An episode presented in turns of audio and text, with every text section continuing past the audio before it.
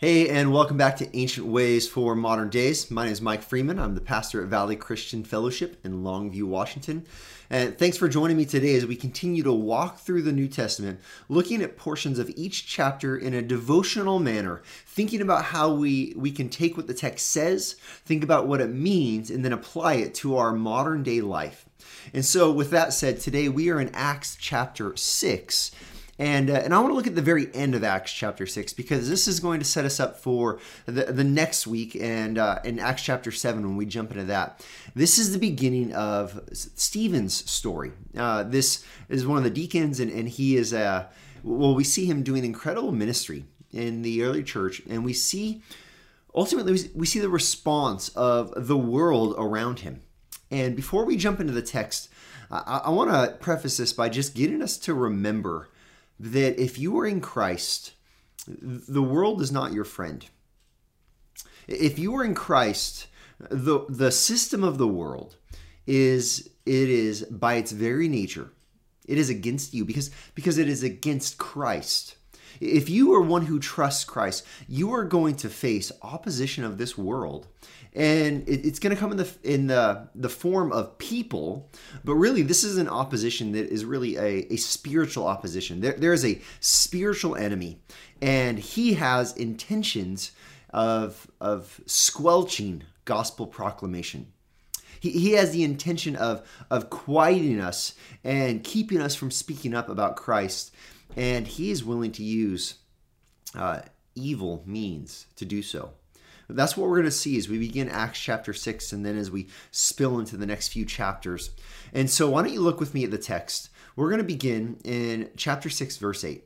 Here's what the text says says, And Stephen, full of grace and power, was doing wonders and signs among the people.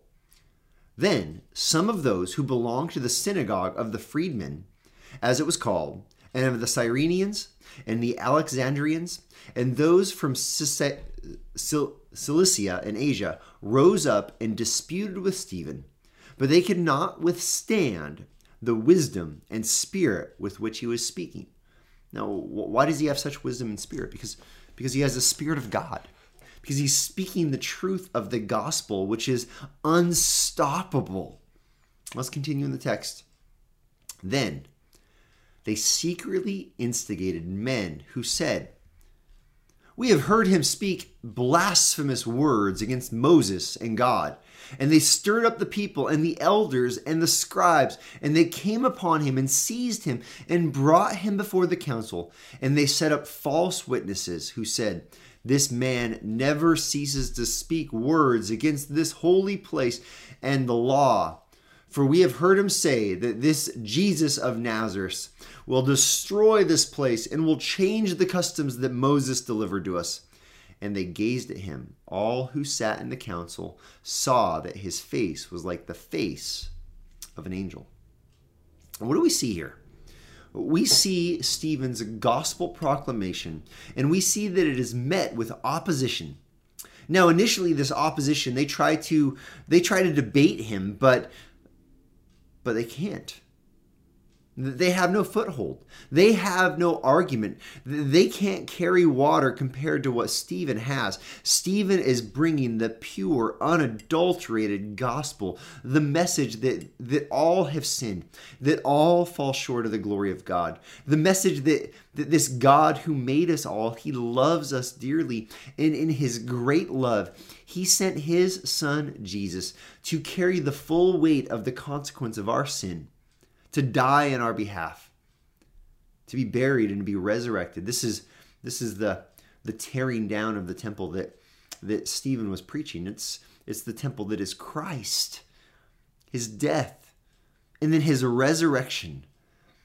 And then we see that they ultimately they are not able to compete. They, they, they can't win the debate. And so then they they uh, th- this results in them resorting to crafty deception. They get they get false people to lie.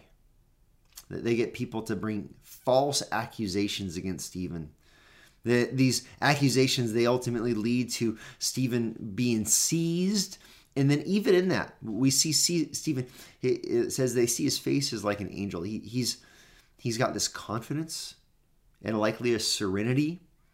He he's he's not threatened by them. He's not threatened by their argument.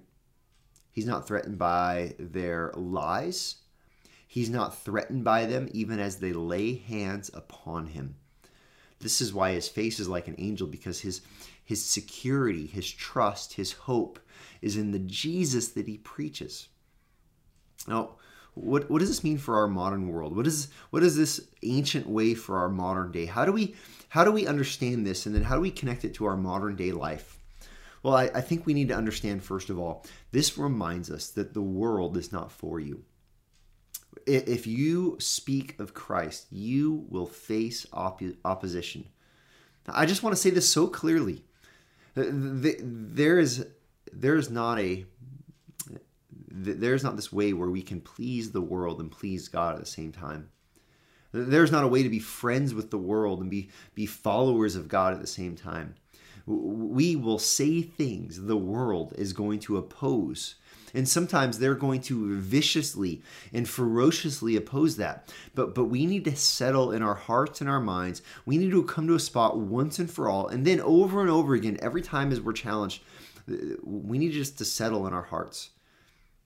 We, we, we stand with Christ. We, we belong to Christ. We speak for Christ. Now, now, when we do that, this means others are going to try to shut us up.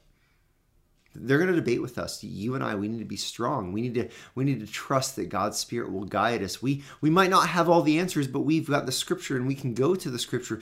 We've got great theologians and great minds that surround us, great thinkers that can help us reason with others when we are we are posed with questions that we might not have the, the answer ready. Guess what? We can do the work. The answers are there. We have a reasonable and rational faith. And so we, we should we should understand that. Secondly, we should we should not be surprised when people lie about us. When people try to corner us and bully us because of our faith. When people try to take our pure arguments and they try to twist us and gaslight it and, and make us act like because we believe the gospel, we believe other things that are wrong or evil. Listen, no, if you are in Christ, you are a new creation. Listen, you have you have your hands on the truth. You have the best worldview that has ever existed because you have the worldview of the one true God who made the world. Don't be bullied by lies. Don't be intimidated. Even, even in the worst case scenario, when they lay hands upon you, recognize, recognize they are doing this because you stand with Christ. And so, in a sense, this is a this is an example of what it looks like to stand firm in the faith, to not be swayed, to not be moved, to not be bullied, to not be pushed around. Listen, you have the truth boldly speak the truth, lovingly speak the truth, hold fast to the truth. And when you face opposition, remember the example of, of Stephen.